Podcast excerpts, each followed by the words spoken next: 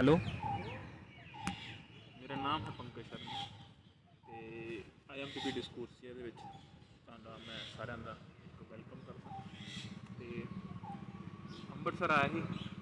ਤੇ ਅੰਮ੍ਰਿਤਸਰ ਆ ਕੇ ਹਮੇਸ਼ਾ ਆਪਦੇ ਪੁਰਾਣੇ ਦੋਸਤਾਂ ਨੂੰ ਮਿਲਣ ਦਾ ਬੜਾ ਵਧੀਆ ਇੱਕ ਮੌਕਾ ਮਿਲਦਾ ਹੈ।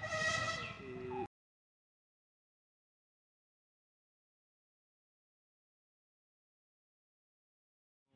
ਮੈਂ ਕਿਸੇ ਟਾਈਮ ਮੈਂ ਵੀ ਇੱਕ ਬਾਕੀ ਜਵਾਕਾਂ ਵਾਂਗੂ ਇੱਕ ਮਾਸਟਰ ਡਿਗਰੀ ਕਰਨ ਤੇ ਆਇਆ ਸੀ, ਤਾਂ ਹੌਸਟਲ ਦੇ ਵਿੱਚ ਰਹਿਣਾ। ਹੌਸਟਲ ਦੇ ਵਿੱਚ ਕਾਫੀ ਸਾਰੇ ਦੋਸਤ ਮਿਲਦੇ ਆ। ਉਹਨਾਂ ਦੋਸਤਾਂ ਦੇ ਵਿੱਚ ਮੈਨੂੰ ਇੱਕ ਇੱਕ ਮੈਨੂੰ ਅੱਜ ਮੇਰੇ ਪੁਰਾਣੇ ਦੋਸਤ ਨਾਲ ਮੁਲਾਕਾਤ ਹੋਈ ਹੈ ਤਾਂ ਸੋਚਿਆ ਇੱਕ ਪੋਡਕਾਸਟ ਰਿਕਾਰਡ ਕੀਤਾ ਜਾਵੇ ਤੇ ਮੈਂ ਆਪਣੇ ਦੋਸਤ ਦਾ ਤਾਰਫ ਕਰਾਵਾਂ। ਤਾਂ ਦੱਸ ਦਿੰਦਾ ਕਿ ਉਹ ਤੁਸ਼ਾਰ ਬਤਰਾ ਖਾਲਸਾ ਕਾਲਜ ਅੰਮ੍ਰਿਤਸਰ ਦੇ ਵਿੱਚ ਇੱਕ ਐਜ਼ ਅਸਿਸਟੈਂਟ ਪ੍ਰੋਫੈਸਰ ਕਰਦੇ ਆ। ਬਾਕੀ ਤੁਸ਼ਾਰ ਤੋਂ ਪੁੱਛਦਾ। ਤੁਸ਼ਾਰ ਕੀ ਹਾਲ ਚਾਲ? ਤੇ ਵਧੀਆ ਪੰਕਜ ਜੀ, ਬਹੁਤ ਵਧੀਆ ਲੱਗਾ ਤੁਹਾਨੂੰ ਮਿਲ ਕੇ। ਅਕਸਰ ਤੁਹਾਡੇ ਨਾਲ ਮੁਲਾਕਾਤ ਹੁੰਦੀ ਹੈ। ਤੇ ਇਸੇ ਤਰੀਕੇ ਦੇ ਨਾਲ ਮੈਂ ਤੁਹਾਡੀ ਦੋ ਦਿਨ ਪਹਿਲਾਂ ਸਟੋਰੀ ਦੇਖੀ, ਮੈਨੂੰ ਪਤਾ ਲੱਗਾ ਤੁਸੀਂ ਅੰਮ੍ਰਿਤਸਰ ਤੋਂ ਬਟ ਅੱਜ ਅਚਾਨਕ ਹੀ ਤੁਹਾਡੇ ਨਾਲ ਮੁਲਾਕਾਤ ਹੋ ਗਈ ਹੈ ਤੇ ਅਸੀਂ ਬੈਠੇ ਆ ਪੁਰਾਣਾ ਟਾਈਮ ਯਾਦ ਆ ਰਿਹਾ ਹੈ। ਬਹੁਤ ਵਧੀਆ ਟਾਈਮ ਅਸੀਂ ਕਿਸੇ ਟਾਈਮ ਤੇ ਬਿਤਾਇਆ ਸੀਗਾ ਤੇ ਉਹ ਯਾਦਾਂ ਨੂੰ ਤਾਜ਼ਾ ਕੀਤਾ ਅੱਜ ਜੀ ਚਾਹ ਦਾ ਕੱਪ ਪੀਤਾ। ਤੇ ਆਪਣੀ ਹੀ ਲੋਕੀ ਥਾਂ ਜੋ ਆਪਣਾ ਘਰ ਲੱਗਦਾ ਹੈ ਯੂਨੀਵਰਸਿਟੀ ਦਾ ਉੱਥੇ ਆ ਕੇ ਬੈਠੇ ਆ ਤੁਹਾਡੇ ਗੱਲਬਾਤ ਕਰਦੇ ਆ। ਤੁਸ਼ਾਰ ਕਿਹੜੀ ਕਿਹੜੇ ਇਲਾਕੇ ਬਾਰੇ ਦੱਸੀ ਵੀ ਕਿੱਥੋਂ ਉਹਨਾਂ ਤੋਂ? ਮੈਂ ਕਾਦੀਆਂ ਤੋਂ ਬਿਲੋਂਗ ਕਰਦਾ ਜ਼ਿਲ੍ਹਾ ਗੁਰਦਾਸਪੁਰ ਦੇ ਵਿੱਚ ਇੱਕ ਛੋਟਾ ਜਿਹਾ ਟਾਊਨ ਹੈ। ਕਾਦੀਆਂ ਉੱਥੋਂ ਮੈਂ ਬਿਲੋਂਗ ਕਰਦਾ। ਤੇ ਮੈਂ ਆਪਣੀ ਮਾਸਟਰਸ ਜਿਹੜੀ ਹੈ ਉਹ 17 ਦੇ ਵਿੱਚ 2015 ਤੋਂ 2017 ਦੇ ਵਿੱਚ ਜੀਐਨਡੀਯੂ ਮੇਨ ਕੈਂਪਸ ਦੌਰਾਨ ਹੀ ਸ਼ਾਇਦ ਆਪਾਂ ਹੋਸਟਲ ਦੇ ਵਿੱਚ ਇੱਕ ਦੂਜੇ ਦੇ ਨਾਲ ਤੁਸ਼ਾਰ ਯਾਰ ਮੈਂ ਜਦੋਂ ਵੀ ਕੋਈ ਪੋਡਕਾਸਟ ਬਣਾਉਂਦਾ ਤਾਂ ਮੇਰਾ ਕੋਈ ਮੇਨ ਪਰਪਸ ਇਹ ਹੁੰਦਾ ਕਿ ਲਾਈਫ ਨੂੰ ਜਿੱਦਾਂ ਮੈਂ ਵੀ ਕਿਉਂਕਿ ਮੈਂ ਜਿਹੜੀ ਫੀਲਡ ਦੇ ਵਿੱਚ ਕੰਮ ਕਰਦਾ ਉੱਥੋਂ ਮੈਂ ਮੇਰੀ ਜਿਹੜੀ ਖਿੜਕੀ ਦੇ ਵਿੱਚੋਂ ਮੈਂ ਲਾਈਫ ਨੂੰ ਵੇਖਦਾ। ਤਾਂ ਮੈਨੂੰ ਮਹਿਸੂਸ ਹੁੰਦਾ ਹੈ, ਬੜੀਆਂ ਚੀਜ਼ਾਂ ਮੈਂ ਮੈਂ ਜੋ ਮਹਿਸੂਸ ਕਰਦਾ ਮੈਂ ਆਪਣੇ ਦੋਸਤਾਂ ਨਾਲ ਸਾਂਝੀਆਂ ਕਰਦਾ ਰਹਿੰਦਾ। ਐਜ਼ ਅ uh, ਤੇਰੇ ਲਈ ਜ਼ਿੰਦਗੀ ਨੂੰ ਵੇਖਣ ਦਾ ਕੀ ਨਜ਼ਰੀਆ? ਹੈ ਦੇਖੋ, ਜਦੋਂ ਤੱਕ ਨਾ ਪੜ੍ਹਦੇ ਸੀ, ਪੜ੍ਹਾਈ ਦਾ ਦੌਰ ਚੱਲਦਾ ਸੀ, ਮਾਸਟਰ ਡਿਗਰੀ ਕੀਤੀ, ਤਾਂ ਲੱਗਦਾ ਸੀਗਾ ਕਿ ਮਾਸਟਰ ਡਿਗਰੀ ਕਰਕੇ ਅਸੀਂ ਪਤਾ ਨਹੀਂ ਕੀ ਕਰ ਲਵਾਂਗੇ। ਉਸ ਤੋਂ ਬਾਅਦ ਕੁਝ ਹੋਰ ਚੀਜ਼ਾਂ ਕਰਨੀਆਂ ਜ਼ਰੂਰੀ ਲੱਗੀਆਂ। ਪਹਿਲਾਂ ਤਾਂ ਧਿਆਨ ਸਿਰਫ ਕਰੀਅਰ ਵੱਲ ਹੀ ਲੱਗਾ ਰਿਹਾ ਕਿ ਕਿਸੇ ਤਰੀਕੇ ਦੇ ਨਾਲ ਬੰਦਾ ਆਪਣੇ ਪੈਰਾਂ ਤੇ ਖੜਾ ਹੋ ਜਾਏ। ਹੌਲੀ ਹੌਲੀ ਚੀਜ਼ਾਂ ਜਦੋਂ ਅਨੁਭਵ ਹੋਈਆਂ ਤਾਂ ਇਹ ਚੀਜ਼ਾਂ ਸਮਝੀਆਂ ਕਿ ਅਸੀਂ ਜਿਹੜੀ ਭੱਜ ਦੌੜ ਵਿੱਚ ਲੱਗੇ ਆ ਇਹਦੇ ਵਿੱਚੋਂ ਨਿਕਲਣਾ ਕੁਝ ਨਹੀਂ। ਨਾ ਤਾਂ ਸਾਡੇ ਤੋਂ ਪਹਿਲਾਂ ਜਿਹੜੇ ਲੱਗੇ ਸੀ ਉਹਨਾਂ ਨੇ ਕੁਝ ਪਾਇਆ। ਨਾ ਤਾਂ ਅਸੀਂ ਹੀ ਕੁਝ ਪਾ ਸਕਦੇ ਆ ਇਹਦਾ ਮਤਲਬ ਇਹ ਵੀ ਨਹੀਂ ਹੈਗਾ ਕਿ ਅਸੀਂ ਆਪਣੇ ਅਹ, ਹਿੰਮਤ ਮਾਰਨੀ ਛੱਡ ਦਈਏ। ਸਾਨੂੰ ਹਿੰਮਤ ਕਰਨੀ ਚਾਹੀਦੀ ਹੈ ਆਪਣੇ ਸੁਪਨੇ ਵੱਲ ਜਾਣਾ ਚਾਹੀਦਾ। ਬਟ ਇੱਕ ਚੀਜ਼ ਮੈਂ ਫੀਲ ਕਰਦਾ ਵਾਂ ਕਿ ਸਾਨੂੰ ਅਕਸਰ ਉਦਾਹਰਨਾਂ ਦਿੱਤੀਆਂ ਜਾਂਦੀਆਂ ਨੇ ਕੁਝ ਕਾਮਯਾਬ ਵਿਅਕਤੀ ਦੀਆਂ। ਤੇ ਸਾਨੂੰ ਉਹਨਾਂ ਦੇ ਰਾਹ ਤੇ ਤੁਰਨ ਲਈ ਕਿਹਾ ਜਾਂਦਾ ਹੈ। ਬਟ ਜਦੋਂ ਇੱਕ ਇਨਸਾਨ ਦਾ ਜਨਮ ਹੋਇਆ ਸੀ ਜਾਂ ਸ਼ੁਰੂਆਤ ਹੋਈ ਇਨਸਾਨੀ ਜਨਮ ਦੀ, ਤਾਂ ਜੇ ਵਾਕਈ ਕੋਈ ਕੁਝ ਰਾਹ ਹੁੰਦੇ ਮਿੱਥੇ ਹੋਏ ਜਿਨ੍ਹਾਂ ਦੇ ਨਾਲ ਅਸੀਂ ਕਾਮਯਾਬ ਹੋ ਸਕਦੇ ਆ ਤੇ ਉਹ ਰਾਹ ਵੀ ਲਿਖੇ ਹੋਣੇ ਸੀ ਕਿਸੇ ਨਾ ਕਿਸੇ ਗ੍ਰੰਥ ਦੇ ਵਿੱਚ। ਤੇ ਫਿਰ ਹਰ ਬੰਦਾ ਉਹਨਾਂ ਰਾਹਾਂ ਤੇ ਹੀ ਤੁਰ ਪੈਂਦਾ। ਮੇਰੀ ਸੋਚਣੀ ਇਹ ਹੈ ਕਿ ਹਰ ਬੰਦੇ ਦੀ ਯਾਤਰਾ ਅਲੱਗ ਹੈ।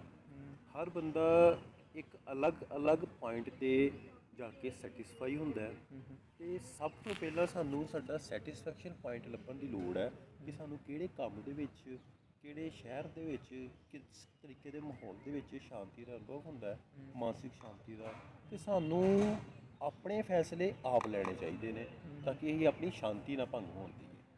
ਤੇ ਇਹ ਸ਼ਾਂਤੀ ਪਰਿਵਾਰ ਛੱਡ ਕੇ ਨਹੀਂ ਪਰਿਵਾਰ ਦੇ ਨਾਲ ਰਹਿ ਕੇ ਵੀ ਲਈ ਜਾ ਸਕਦੀ ਹੈ। ਸੋ ਮੈਂ ਤਾਂ ਇਹੀ ਸਮਝਦਾ ਹਾਂ ਕਿ ਕੋਈ ਇੱਕ ਡੈਫੀਨਿਟ ਵੇ ਨਹੀਂ ਹੈਗਾ ਕਿ ਅਸੀਂ ਉਸੇ ਰਸਤੇ ਦੇ ਉੱਤੇ ਤੁਰਨਾ ਹੈ ਤੇ ਅਸੀਂ ਕਾਮਯਾਬ ਹੋਵਾਂਗੇ ਕਿਉਂਕਿ ਕੋਈ ਹੋਰ ਉਸ ਰਸਤੇ ਤੇ ਚੱਲ ਕੇ ਕਾਮਯਾਬ ਹੋ ਗਿਆ ਸੀ। ਤੇ ਕਈ ਵਾਰੀ ਸਾਨੂੰ ਰਾਹ ਵੀ ਆਪ ਬਣਾਉਣੇ ਪੈਂਦੇ ਬਹੁਤ ਵਧੀਆ ਇੱਕ ਤੂੰ ਗੱਲ ਕਹੀ ਕਿ ਆਪਣੇ ਰਾਹ ਆਪ ਲੱਭਣੇ ਪੈਂਦੇ ਆ। ਤੇ ਪਿਛੜ ਬਚਪਨ ਤੋਂ ਜਿਵੇਂ ਸ਼ੁਰੂ ਕਰਾਂ ਤਾਂ ਬਚਪਨ ਬਾਰੇ ਥੋੜਾ ਦੱਸੀ ਵੀ ਕਿੱਥੋਂ ਆ, ਕਾਦੀਆਂ ਤੋਂ ਯਾਰ ਬੈਕਗ੍ਰਾਉਂਡ ਬਾਰੇ ਕੁਝ ਵੀ। ਦੇਖੋ ਮੇਰਾ ਜਨਮ ਹੋਇਆ ਸੀ ਕੁਰੂਕਸ਼ੇਤਰ ਹਰਿਆਣਾ ਦੇ ਵਿੱਚ। ਉੱਥੇ ਮੈਂ ਆਪਣੀ ਨਰਸਰੀ ਜਾਂ ਕਹਿ ਲਓ ਪ੍ਰੀ ਨਰਸਰੀ ਅਗਰਸੈਨ ਸਕੂਲ ਦੇ ਵਿੱਚ ਕੀਤੀ। ਤੇ ਕੁਝ ਕਾਰਨਾਂ ਕਰਕੇ ਬਾਅਦ ਸਾਡਾ ਪਰਿਵਾਰ ਕਾਦੀਆਂ ਦੇ ਵਿੱਚ ਆ ਕੇ ਵਿਸਥਾਪਿਤ ਹੋਇਆ। ਕਿਉਂਕਿ ਪਰਿਵਾਰ ਦੀ ਬੈਕਗ੍ਰਾਉਂਡ ਜਿਹੜੀ ਹੈ ਤਿੰਨ ਚਾਰ ਜਨਰੇਸ਼ਨਸ ਤੋਂ ਉਹ ਕਾਦੀਆਂ ਜ਼ਿਲ੍ਹੇ ਗੁਰਦਾਸਪੁਰ ਦੇ ਵਿੱਚ ਹੋਈ ਸੀ। 1947 ਤੋਂ ਪਹਿਲਾਂ ਦੀ ਗੱਲ ਕਰ ਰਿਹਾ ਮੈਂ। ਉਸ ਤੋਂ ਬਾਅਦ ਅੱਗੇ ਦੀ ਪੜ੍ਹਾਈ ਕਾਦੀਆਂ ਦੇ ਵਿੱਚ ਸਕੂਲ ਹੈ ਬਾਜਵਾ ਸਕੂਲ। ਉੱਥੇ ਮੈਂ ਸ਼ੁਰੂ ਕੀਤੀ। ਨਰਸਰੀ ਦੁਬਾਰਾ ਤੋਂ ਕਰਨੀ ਪਈ ਮੈਨੂੰ। ਨਰਸਰੀ ਤੋਂ ਬਾਅਦ ਮੈਂ 10ਵੀਂ ਤੱਕ ਦਾ ਸਫ਼ਰ ਉੱਥੇ ਕੀਤਾ। ਫਿਰ ਇੱਕ ਕਾਲਜੀਏਟ ਸਕੂਲ ਹੈ ਹਿਸਟੋਰੀਕਲ ਕਾਲਜ ਹੈ ਸਿੱਖ ਨੈਸ਼ਨਲ ਕਾਲਜ ਉੱਥੋਂ ਮੈਂ ਪਲੱਸ 2 ਕੀਤੀ। ਦੈਨ ਬਟਾਲਾ ਸ਼ਹਿਰ ਸਾਡੇ ਨੇੜੇ ਪੈਂਦਾ ਹੈ। ਅਚੀਵੇਬਲ ਬਸ ਇੱਕ ਮਤਲਬ ਕਾਦੀਆਂ ਵਾਲੇ ਬੰਦੇ ਦੀ ਛਾਲ ਜਿਹੜੀ ਹੈ ਬਟਾਲੇ ਤੱਕ ਹੀ ਹੁੰਦੀ ਹੈ ਜ਼ਿਆਦਾਤਰ। ਤੇ ਉਹ ਅਸੀਂ ਛਾਲ ਜਿੰਨੀ ਕਿ ਸਾਡੇ ਕੋਲ ਵੱਜੀ ਅਸੀਂ ਮਾਰੀ ਤੇ ਬੇਰਿੰਗ ਕਾਲਜ ਤੋਂ ਅਸੀਂ ਬੀਕਾਮ ਕੀਤੀ। ਬਟ 2012 ਤੋਂ 2015 ਤੱਕ ਦਾ ਉਹ ਸਮਾਂ ਜਿਹੜਾ ਉਹ ਹਜੇ ਵੀ ਬਹੁਤ ਹੀ ਯਾਦਾਂ ਦੇ ਨਾਲ ਭਰਿਆ ਹੋਇਆ ਹੈ। ਉਸ ਦੌਰਾਨ ਕੁਝ ਇਹੋ ਜਿਹੇ ਯਾਰ ਮਿਲੇ ਜੋ ਅੱਜ ਤੱਕ ਸਾਡੇ ਨਾਲ ਨੇ ਜਾਂ ਉਹ ਯਾਰਾਂ ਤੋਂ ਬਾਅਦ ਉਹ ਬਾਹਾਂ ਦੇ ਕੰਮ ਕਰਦੇ ਰਹੇ ਨੇ ਅੱਜ ਤੱਕ। ਤੇ ਅਜੇ ਵੀ ਉਹਨਾਂ ਦੇ ਨਾਲ ਜੁੜਾਵ ਹੈ। ਤੇ 2015 ਤੋਂ ਬਾਅਦ ਮੈਂ ਮਾਸਟਰਸ ਕਰਨੀ ਚਾਹੀ ਤੇ ਮੈਨੂੰ ਸੀਗਾ ਕਿ ਕਿਸੇ ਕੈਂਪਸ ਤੋਂ ਕੀਤੀ ਜਾਵੇ। ਤੇ ਮੈਂ ਕਰਨਾ ਚਾਹੁੰਦਾ ਸੀ ਮਾਸਟਰਸ ਪੰਜਾਬ ਯੂਨੀਵਰਸਿਟੀ ਚੰਡੀਗੜ੍ਹ ਤੋਂ। ਪਰ ਛੋਟੇ ਸ਼ਹਿਰ ਦੇ ਵਿੱਚ ਰਹਿੰਦੇ ਸੀ ਕੋਈ ਸੰਸਾਧਨ ਨਹੀਂ ਸੀ ਸਾਡੇ ਤੱਕ ਜਾਣਕਾਰੀ ਨਹੀਂ ਸੀ ਪਹੁੰਚਦੀ ਜਾਂ ਸਾਨੂੰ ਕਹਿ ਲਈਏ ਕਿ ਅਸੀਂ ਅਣਜਾਣ ਸੀ ਅਸੀਂ ਜਾਣਕਾਰੀ ਤੱਕ ਨਹੀਂ ਪਹੁੰਚ ਕਰ ਪਾਉਂਦੇ ਸੀ। ਤੇ ਇਸ ਵਜ੍ਹਾ ਦੇ ਨਾਲ ਕੁਝ ਤਰੀਕਾਂ ਦੀ ਅ, ਵਿੱਚ ਦੇਰੀ ਹੋਈ। ਤੇ ਮੈਨੂੰ ਪੰਜਾਬ ਯੂਨੀਵਰਸਿਟੀ ਦੇ ਵਿੱਚ ਐਮਕਾਮ ਚ ਭਰਨ ਦਾ ਹੀ ਮੌਕਾ ਨਹੀਂ ਮਿਲਿਆ। ਫਿਰ ਮੈਂ ਉਹਨਾਂ ਦੇ ਕਨਸਟੀਟੂਐਂਟ ਕਾਲਜਸ ਦੇ ਵਿੱਚ ਭਰਿਆ। ਨੰਬਰ ਇੰਨੇ ਜ਼ਿਆਦਾ ਨਹੀਂ ਸੀ ਜੀਐਨਡੀਯੂ ਬਾਰੇ ਤੁਹਾਨੂੰ ਵੀ ਪਤਾ ਹੈ ਕਿ ਸਾਨੂੰ ਉਹਨੇ ਜ਼ਿਆਦਾ ਨੰਬਰ ਪਰਸੈਂਟੇਜ ਦੇ ਵਿੱਚ ਅ, ਨਹੀਂ ਲੈ ਪਾਉਂਦੇ ਅਸੀਂ। ਕੁਝ ਅਸੀਂ ਕਿਹੜਾ ਸਕਾਲਰ ਰਹੇ ਸੀਗੀ 99% ਪਰਸੈਂਟਾਈਲ ਅਸੀਂ ਲੈ ਲਾਂਗੇ। ਤੇ ਫਸਟ ਡਿਵੀਜ਼ਨ ਸੀਗੀ ਅੱਛੇ ਮਾਰਕਸ ਸੀਗੇ ਰਿਸਪੈਕਟੇਬਲ ਨੰਬਰ ਸੀ ਬਟ ਸਮਹਾਉ ਉੱਥੇ ਨਹੀਂ ਹੋਇਆ। ਫਿਰ ਮੇਰਾ ਪੰਜਾਬ ਯੂਨੀਵਰਸਿਟੀ ਦੇ ਵਿੱਚ ਆਰਟਸ ਬਲਾਕ ਦੇ ਵਿੱਚ ਐਮਏ ਇਕਨੋਮਿਕਸ ਦੇ ਵਿੱਚ ਸਿਲੈਕਸ਼ਨ ਹੋਇਆ। ਬਟ ਇਹ ਵੀ ਇੱਕ ਕਹਾਣੀ ਹੈ ਜੀ। ਜਿਹੜੇ ਸ਼ਹਿਰ ਨੇ ਤੁਹਾਨੂੰ ਅਪਣਾਉਣਾ ਹੈ ਨਾ ਉਹਨੇ ਅਪਣਾ ਹੀ ਲੈਣਾ ਹੈ। ਤੁਸੀਂ ਜਿੰਨੀ ਮਰਜ਼ੀ ਭੱਜ ਦੌੜ ਕਰੋ ਪਰ ਜਿੱਥੇ ਦਾ ਦਾਣਾ ਪਾਣੀ ਹੈ ਉੱਥੇ ਤੁਹਾਨੂੰ ਲੈ ਕੇ ਹੀ ਆਏਗਾ। ਮੈਂ ਐਮਏ ਇਕਨੋਮਿਕਸ ਦੇ ਵਿੱਚ ਸੀਟ ਆਪਣੀ ਰਿਜ਼ਰਵ ਕਰ ਲਈ। ਬਟ ਮੈਂ ਉਹਨਾਂ ਕੋਲੋਂ ਟਾਈਮ ਮੰਗ ਲਿਆ ਕਿ ਮੈਨੂੰ ਇੱਕ ਦੋ ਦਿਨ ਦੇ ਦਿਓ ਤੁਸੀਂ ਫੀਸ ਦੇ ਲਈ ਨੈਕਸਟ ਡੇ ਮੇਰਾ ਐਮਕਾਮ ਦਾ ਐਂਟਰੈਂਸ ਐਗਜ਼ਾਮ ਸੀ ਜੀਐਨਡੀਯੂ ਦੇ ਵਿੱਚ ਮੇਨ ਕੈਂਪਸ ਦੇ ਤਾਂ ਮੈਂ ਆਪਣੇ ਘਰੇ ਫੋਨ ਕੀਤਾ ਕਿ ਮੈਂ ਕਿਹਾ ਵੀ ਆਪਾਂ ਤਾਂ ਚੰਡੀਗੜ੍ਹ ਪੜ੍ਹਾਈ ਕਰਨੀ ਹੈ। ਤੇ ਐਮਕਾਮ ਦਾ ਟੈਸਟ ਅੰਮ੍ਰਿਤਸਰ ਜੀਐਨਡੀਯੂ ਦਾ ਦੇਣਾ ਰਹਿਣ ਹੀ ਦਿੰਦੇ ਆ। ਕਿ ਆਪਾਂ ਤੇ ਜਦੋਂ ਜਾਣਾ ਹੀ ਨਹੀਂ ਤਾਂ ਕਿਤੇ ਨਾ ਕਿਤੇ ਮੇਰੇ ਮਨ 'ਚ ਵੀ ਸੀਗਾ ਕਿ ਯਾਰ ਕਾਮਰਸ ਐਮਕਾਮ ਲਈ ਮੈਂ ਪਹਿਲਾਂ ਮਾਨਸਿਕ ਤੌਰ ਤੇ ਤਿਆਰ ਸੀ। ਐਮਏ ਇਕਨੋਮਿਕਸ ਲਈ ਮੈਂ ਇਸ ਕਰਕੇ ਤਿਆਰ ਹੋਇਆ ਕਿਉਂਕਿ ਮੈਨੂੰ ਚੰਡੀਗੜ੍ਹ ਉਹਦੇ 'ਚ ਸੀਟ ਮਿਲ ਰਹੀ ਸੀ। ਠੀਕ ਹੈ ਤੇ ਫਿਰ ਇਹ ਫੈਸਲਾ ਹੋਇਆ ਕਿ ਚਲੋ ਇਸ ਚੀਜ਼ ਦੇ ਉੱਤੇ ਸੋਚ ਲਾਂਗੇ। ਹਾਲ ਦੀ ਘੜੀ ਜਿਹੜਾ ਕੱਲ ਪੇਪਰ ਹੈ ਉਹ ਦੇ ਦਿੱਤਾ ਜਾਵੇ। ਅਪੀਅਰ ਹੋ ਲਿਆ ਜਾਵੇ ਪੇਪਰ ਦੇ ਵਿੱਚ। ਤੇ ਉਸ ਤੋਂ ਬਾਅਦ ਮੈਂ ਚੰਡੀਗੜ੍ਹੋਂ ਰਾਤ ਨੂੰ ਬੱਸ ਫੜ ਕੇ ਤੇ ਅੰਮ੍ਰਿਤਸਰ ਪੇਪਰ ਦੇਣ ਲਈ ਰਵਾਨਾ ਹੋਇਆ ਚੰਡੀਗੜ੍ਹ ਤੋਂ ਅੰਮ੍ਰਿਤਸਰ ਲਈ। ਅਗਲੇ ਦਿਨ ਮੇਰਾ ਪੇਪਰ ਸੀ। ਰਸਤੇ 'ਚ ਮੇਰੇ ਦਿਮਾਗ ਦੇ ਵਿੱਚ ਆਉਂਦਾ ਹੈ ਕਿ ਯਾਰ ਜਦੋਂ ਰਹਿਣਾ ਹੀ ਚੰਡੀਗੜ੍ਹ ਹੈ ਤੇ ਸੋਚਣ ਦਾ ਹੀ ਸਮਾਂ ਹੈ ਤੇ ਸੋਚ ਲਿਆ ਆਪਾਂ ਚੰਡੀਗੜ੍ਹ ਰਹਿਣਾ ਹੈ ਆਪਾਂ ਪੇਪਰ ਦੇਣਾ ਰਹਿਣ ਦਿੰਦੇ ਆ ਕਿਉਂਕਿ ਫਿਰ ਕਨਫਿਊਜ਼ ਹੋਵਾਂਗਾ ਮੈਂ ਹੋਰ ਜ਼ਿਆਦਾ। ਤੇ ਅਕਸਰ ਸਾਨੂੰ ਚੰਡੀਗੜ੍ਹ ਤੋਂ ਆਪਣੇ ਪਿੰਡ ਜਾਣ ਲਈ ਬਿਆਸ ਤੋਂ ਬੱਸ ਬਦਲਣੀ ਪੈਂਦੀ ਹੈ। ਤੇ ਮੈਂ ਬਿਆਸ ਉਤਰ ਗਿਆ ਸਵੇਰੇ 4 ਵਜੇ। ਤੇ ਬਿਆਸ ਮੈਂ ਸਟੇਸ਼ਨ ਤੇ ਜਾ ਕੇ ਤੇ ਸੋ ਗਿਆ ਕਿਉਂਕਿ ਅਜੇ ਬਟਾਲੇ ਦੀ ਬੱਸ ਲੇਟ ਮਿਲਣੀ ਸੀ। ਤੇ ਫਿਰ ਮੈਂ ਜਦੋਂ ਨੂੰ ਮੈਨੂੰ ਲੱਗਾ ਕਿ ਘਰ ਦੇ ਮੇਰੇ ਉੱਠ ਗਏ ਹੋਣਗੇ ਤੇ ਮੈਂ ਫੋਨ ਕੀਤਾ ਤੇ ਮੈਂ ਕਿਹਾ ਕਿ ਮੈਂ ਪੇਪਰ ਦੇ ਨਹੀਂ ਜਾ ਰਿਹਾ। ਤੇ ਮੈਂ ਘਰੇ ਆ ਰਿਹਾ ਕਿਉਂਕਿ ਮੈਂ ਤਾਂ ਚੰਡੀਗੜ੍ਹ ਪੜ੍ਹਾਈ ਕਰਨੀ ਹੈ ਅਗਲੀ। ਤਾਂ ਮੇਰੇ ਘਰਦਿਆਂ ਨੇ ਕਿਹਾ ਕਿ ਦੇਖ ਲਾ ਤੇਰੀ ਮਰਜ਼ੀ ਆ ਤੇਰੇ ਫੈਸਲੇ ਦੇ ਨਾਲ ਅਸੀਂ ਹੈਗੇ ਆ ਪਰ ਤੂੰ ਆਪਣੇ ਆਪ ਨੂੰ ਪਰਖਣ ਲਈ ਤੂੰ ਪੇਪਰ ਦੇ ਦੇ। ਮੈਂ ਚੰਗਾ ਭਲਾ ਬਟਾਲੇ ਦੀ ਬੱਸ ਫੜਦਾ ਫੜਦਾ ਫਿਰ ਤੋਂ ਅੰਮ੍ਰਿਤਸਰ ਦੀ ਬੱਸ ਫੜ ਕੇ ਤੇ ਪੇਪਰ ਦੇਣ ਆਇਆ। ਪੇਪਰ ਦੇ ਕੇ ਮੈਂ ਘਰੇ ਗਿਆ।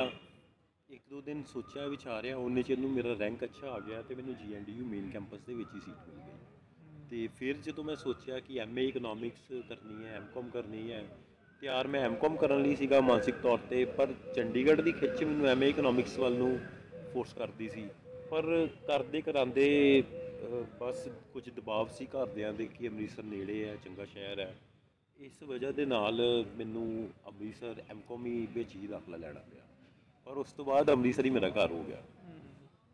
ਨਹੀਂ ਸਹੀ ਆ, ਅੰਮ੍ਰਿਤਸਰ ਅਮ, ਮੇਰਾ ਜੇ ਕਹਾਂ ਤੇ ਇੰਡੀਆ ਦੇ ਵਿੱਚ ਹਾਲੇ ਤੱਕ ਜਿੰਨਾ ਵੀ ਘੁੰਮਿਆ ਥੋੜਾ ਬਹੁਤ ਉਹਦੇ ਵਿੱਚ ਅੰਮ੍ਰਿਤਸਰ ਮੈਨੂੰ ਹਮੇਸ਼ਾ ਮਤਲਬ ਮੈਨੂੰ ਸਕੂਨ ਜਿਹੜਾ ਹੈ ਇੱਥੇ ਆ ਕੇ ਹਮੇਸ਼ਾ ਵਧੀਆ ਮਿਲਦਾ।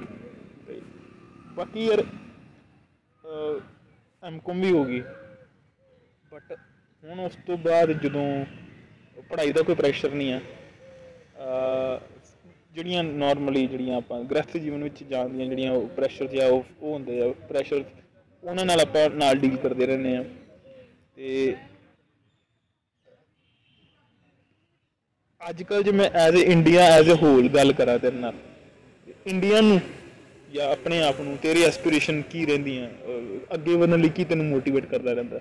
ਹੋਰ ਅੱਗੇ ਜਾਣ ਲਈ ਲਾਈਕ ਮਤਲਬ ਇੰਡੀਆ ਨੂੰ ਗਾਂ ਵਧਣ ਲਈ as as as individual Amritsar ਤੋਂ ਇੱਕ ਬਾਹਰ ਇੱਕ ਦੁਨੀਆ ਹੈ, ਪੂਰਾ ਵਰਲਡ ਹੈਗਾ ਮੈਪ ਤੇ। ਉਸ ਮੈਪ ਨੂੰ ਕੋਈ ਕਦੀ ਕਦੀ ਵੇਖ ਜਿਵੇਂ ਮੈਂ ਮੈਪ ਨੂੰ ਵੇਖਦਾ ਤਾਂ ਮੇਰੇ ਅੰਦਰ ਬੜੀ ਖਿੱਚ ਮਚਦੀ ਰਹਿੰਦੀ ਆ। ਜਾਂ ਐਜ਼ ਤੂੰ ਕਿੱਦਾਂ ਵੇਖਦਾ ਐਜ਼ ਅ ਹੋਲ ਸੁਸਾਇਟੀ ਨੂੰ? ਦੇਖੋ ਮੈਂ ਤੇ ਤੁਹਾਨੂੰ ਆਪਣਾ ਪਹਿਲਾਂ ਹੀ ਸ਼ੁਰੂਆਤੀ ਗੱਲਾਂ ਦੇ ਵਿੱਚ ਹੀ ਕਿਹਾ ਕਿ ਸਾਨੂੰ ਆਪਣਾ ਸੈਟੀਸਫੈਕਸ਼ਨ ਦਾ ਪੁਆਇੰਟ ਖੁਦ ਤੈਅ ਕਰਨਾ ਚਾਹੀਦਾ ਹੈ। ਜਿੱਥੇ ਕਿ ਆਪਾਂ ਮੈਪ ਦੇਖਣ ਦੀ ਗੱਲ ਹੈ ਦੁਨੀਆ ਅੱਜ ਕੱਲ ਇੰਸਟਾਗ੍ਰam ਦੀਆਂ ਰੀਲਸ ਦੇ ਥਰੂ ਸਾਨੂੰ ਨਾ ਬੜਾ ਕੁਝ ਮਿਲਦਾ ਰਹਿੰਦਾ ਹੈ ਕਿ ਯਾਰ ਆਪਾਂ ਜੇ ਮਸੂਰੀ ਜਾਈਏ ਤੇ ਉਹਦੇ ਆਸ-ਪਾਸ ਦੇ ਆਹ ਥਾਵਾਂ ਦੇਖਣ ਵਾਲੀਆਂ ਨੇ ਨੈਨੀਤਾਲ ਦੀਆਂ ਆਸ-ਪਾਸ ਦੀਆਂ ਥਾਵਾਂ ਦੀ 1 ਮਿੰਟ ਦੇ ਵਿੱਚ ਹੀ ਸਾਰੇ ਪੁਆਇੰਟਸ ਉਹ ਦੱਸ ਦਿੰਦੇ ਨੇ। ਤੇ ਉਹਨਾਂ ਚੀਜ਼ਾਂ ਵੱਲ ਦੇਖ ਕੇ ਉਤਸ਼ਾਹਿਤ ਤੇ ਬਹੁਤ ਹੋਈਦਾ ਹੈ ਕਿ ਦੁਨੀਆ 'ਚ ਦੇਖਣ ਵਾਲੀ ਪਈ ਹੈ। ਪਰ ਜੇ ਸਮਾਂ ਰਹੀਆਂ ਤੇ ਸਾਰੀ ਦੁਨੀਆ ਦੇਖਾਂਗੇ ਵੀ ਉਹਨਾਂ ਚੀਜ਼ਾਂ ਦੇ ਵਿੱਚ ਬਹੁਤ ਕਰੇਜ਼ ਹੈ ਟੂਰਿਜ਼ਮ ਦਾ। ਜਿੰਨਾ ਕੁ ਹੋ ਸਕਦਾ ਏ ਸੈਰ ਸਪਾਟਾ ਕਰੀਦਾ ਵੀ ਹੈ ਪਰ ਉਸ ਸੈਰ ਸਪਾਟੇ ਦੇ ਮਕਸਦ ਦਾ ਵੀ ਸਾਨੂੰ ਪਤਾ ਹੋਣਾ ਚਾਹੀਦਾ। ਕਿ ਅਸੀਂ ਜੇ ਸੈਰ ਕਰਨ ਲਈ ਨਿਕਲੇ ਆ ਤੇ ਸਾਡਾ ਮਕਸਦ ਕੀ ਹੈ। ਮਕਸਦ ਬਹੁਤ ਹੁੰਦੇ ਨੇ ਹੁਣ ਆਪਾਂ ਮਕਸਦ ਦੀ ਗੱਲ ਕਰੀਏ। ਇੱਕ ਘਰੇਲੂ ਬੰਦਾ ਹੈ ਠੀਕ ਹੈ ਪਰਿਵਾਰ ਵਾਲਾ ਜਿਹਦੀ ਵਾਈਫ ਹੈ ਬੱਚੇ ਨੇ ਪੇਰੈਂਟਸ ਹੈ ਠੀਕ ਹੈ। ਉਹ ਕਈ ਵਾਰੀ ਬੱਚੇ ਦੀ ਜਿੱਦ ਕਰਕੇ ਘੁੰਮਣ ਨਿਕਲੇਗਾ। ਕਈ ਵਾਰੀ ਵਾਈਫ ਦੀ ਜਿੱਦ ਕਰਕੇ ਘੁੰਮਣ ਨਿਕਲੇਗਾ। ਕਈ ਵਾਰ ਉਹਨੂੰ ਆਪ ਇੱਕ ਅਹ, ਚਾਹੀਦਾ ਹੋਊਗਾ ਕਿ ਮੈਂ ਕੁਝ ਦੇਰ ਲਈ ਅਲੱਗ ਹੋ ਕੇ ਥੋੜਾ ਚੈਨ ਦੀ ਸਾਹ ਲਵਾਂ।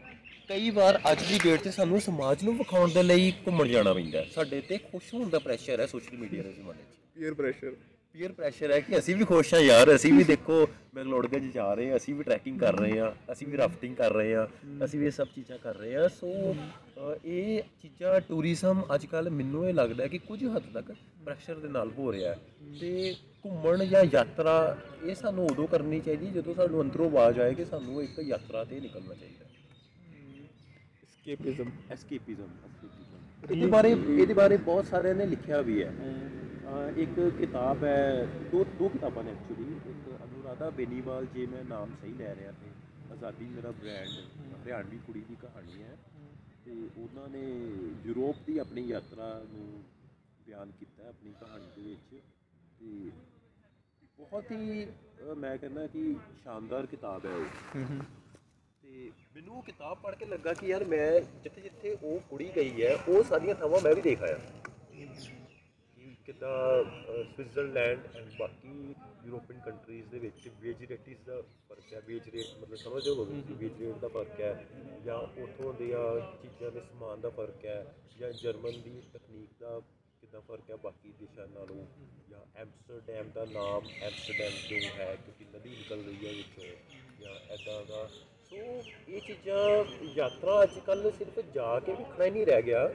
ਤੁਸੀਂ ਉਹਨਾਂ ਚੀਜ਼ਾਂ ਨੂੰ ਘਰ ਬੈਠ ਕੇ ਵੀ ਅਨੁਭਵ ਕਰ ਸਕਦੇ ਹੋ ਦੈਨ ਤੁਸੀਂ ਡਿਸਾਈਡ ਕਰ ਸਕਦੇ ਹੋ ਕਿ ਤੁਹਾਡਾ ਘਰੋਂ ਬਾਹਰ ਨਿਕਲਣ ਦਾ ਇੱਕ ਯਾਤਰਾ ਤੇ ਜਾਣ ਦਾ ਮਕਸਦ ਕੀ ਹੈ। ਤੁਸੀਂ ਕਿਸ ਪਰਪਸ ਲਈ ਜਾ ਰਹੇ ਹੋ ਤੇ ਜੇ ਤੁਹਾਡਾ ਉਹ ਪਰਪਸ ਤੁਹਾਡੇ ਆਪਣੇ ਸ਼ਹਿਰ ਵਿੱਚ ਹੀ ਫੁੱਲਫਿਲ ਹੋ ਰਿਹਾ ਤੇ ਤਾਂ ਵੀ ਠੀਕ ਹੈ ਨਹੀਂ ਕਿ ਜਿੱਥੇ ਵੀ ਜਾਣਾ ਪਏ ਬੰਦੇ ਨੂੰ ਜਾਣਾ ਚਾਹੀਦਾ।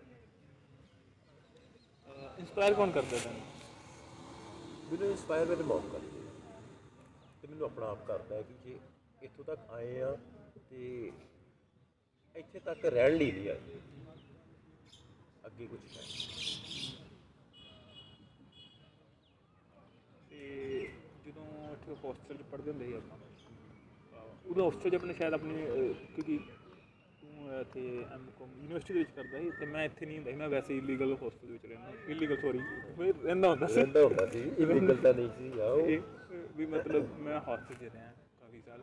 ਤੇ ਕਿ ਉਹ ਜਿਹੜਾ ਮਾਸਟਰਸ ਦੇ ਦਿਨ ਜਾਂ ਗ੍ਰੈਜੂਏਸ਼ਨ ਦੇ ਦਿਨ ਉਦੋਂ ਅਹ, ਤੁਸ਼ਾਰ ਕੀ ਸੋਚਦਾ ਹੁੰਦਾ ਸੀ?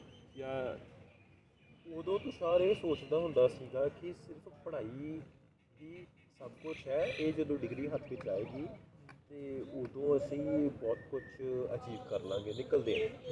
ਕਿ ਸਾਡੇ ਲਈ ਸਾਰੀ ਦੁਨੀਆ ਜਿੱਤਣ ਲਈ ਪਈ ਹੈ। ਠੀਕ ਹੈ ਪਰ ਉਸ ਜਦੋਂ ਨਿਕਲੇ ਉਹਦਾ ਪਰਸਪੈਕਟਿਵ ਬਦਲਿਆ। ਕਿ ਦੁਨੀਆ ਤਾਂ ਜਿੱਤਣ ਲਈ ਪਈ ਸੀ। ਪਰ ਅਸੀਂ ਜੰਗ ਲਈ ਅਜੇ ਤਿਆਰ ਨਹੀਂ ਸੀ ਹੈਗੇ। ਸਿਰਫ ਕਿਤਾਬਾਂ ਨੂੰ ਪੜ੍ਹ ਕੇ ਡਿਗਰੀ ਲੈ ਕੇ ਤੁਸੀਂ ਦੁਨੀਆ ਨਹੀਂ ਜਿੱਤ ਸਕਦੇ ਸਮਾਜ ਦੇ ਵਿੱਚ ਆਪਣੀ ਜਗ੍ਹਾ ਬਣਾਉਣ ਦੇ ਲਈ ਤੁਹਾਨੂੰ ਆਪਣੇ ਉੱਤੇ ਕੰਮ ਕਰਨਾ ਪੈਂਦਾ ਹੈ। ਕਈ ਲੋਕ ਨਾ ਅਹ, ਮੈਂ ਜਿੱਦਾਂ ਹੁਣ ਅਸੀਂ ਅਕੈਡਮਿਕ ਡਿਪਾਰਟਮੈਂਟ ਦੇ ਵਿੱਚ ਆ ਪੜ੍ਹਾਉਣ ਦਾ ਕੰਮ ਕਰਦੇ ਆ ਸਾਡੇ ਜਿਹੜੇ ਅੱਗੋਂ ਸਟੂਡੈਂਟਸ ਨੇ ਜਾਂ ਉਹਨਾਂ ਦੇ ਜਿਹੜੇ ਪੇਰੈਂਟਸ ਨੇ ਉਹਨਾਂ ਦੇ ਇੱਕ ਦਿਮਾਗੀ ਸਥਿਤੀ ਇਹ ਹੈ ਕਿ ਨੌਕਰੀ ਹੈ ਨਹੀਂ ਨੌਕਰੀ ਨੋ ਡਾਊਟ ਅਸੀਂ ਵੀ ਕੋਈ ਵੈਲ ਸੈਟਲਡ ਨਹੀਂ ਹੈਗੇ। ਉਹ ਨੌਕਰੀ ਕਰਕੇ ਪੜ੍ਹਨਾ ਚਾਹੁੰਦੇ ਨੇ। ਨੌਕਰੀ ਹੋਏ ਤਾਂ ਪੜ੍ਹੀਏ। ਤੇ ਇਨ ਕੁਝ ਪਿਛਲੇ ਕੁਝ ਸਾਲਾਂ ਦੇ ਵਿੱਚ ਇਹ ਚੀਜ਼ ਸਮਝ ਆਈ ਕਿ ਪੜ੍ਹਿਆ ਸਿਰਫ ਨੌਕਰੀ ਕਰਕੇ ਨਹੀਂ ਜਾਂਦਾ। ਇੱਕ ਚੰਗਾ ਇਨਸਾਨ ਬਣਨ ਦੇ ਲਈ ਜਾਂ ਇੱਕ ਜ਼ਿੰਦਗੀ ਦੇ ਵਿੱਚ ਅਹਿਮ ਫੈਸਲੇ ਲੈਣ ਦੇ ਲਈ ਜੋ ਤੁਹਾਨੂੰ ਤਜਰਬਾ ਚਾਹੀਦਾ ਹੈ, ਉਹ ਤੁਹਾਨੂੰ ਪੜ੍ਹ ਕੇ ਮਿਲਦਾ ਹੈ। ਤੇ ਯੂਨੀਵਰਸਿਟੀ ਤੋਂ ਜਦੋਂ ਨਿਕਲੇ ਸੀਗੇ ਤੇ ਉਦੋਂ ਸਾਡੀ ਬੈਂਕ ਦੇ ਵਿੱਚ ਪਲੇਸਮੈਂਟ ਹੋ ਗਈ ਪਰ ਕਿਸੇ ਕਾਰਨਾਂ ਕਰਕੇ ਮੈਨੂੰ ਸੀਗਾ ਕਿ ਆਪਾਂ ਬੈਂਕ ਦਾ ਕੰਮ ਕਰਨਾ ਨਹੀਂ ਹੈ ਤੇ ਅਸੀਂ ਟੀਚਿੰਗ ਡਿਪਾਰਟਮੈਂਟ ਦੇ ਵਿੱਚ ਆਣਾ ਹੈ।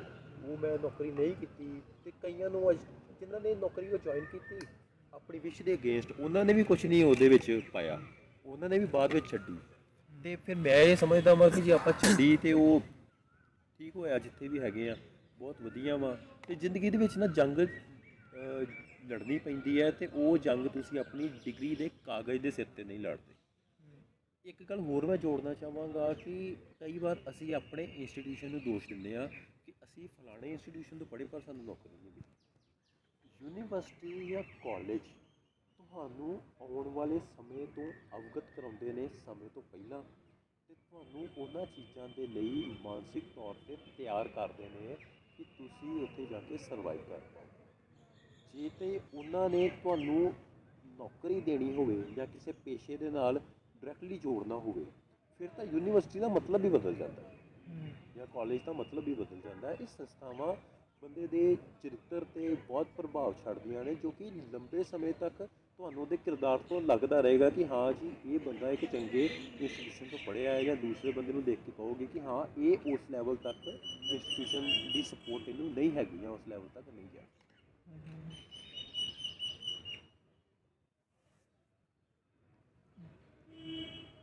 ਯਾਦ ਕਿਵੇਂ ਰੱਖਦਾ ਸਾਰੀਆਂ ਚੀਜ਼ਾਂ ਨੂੰ?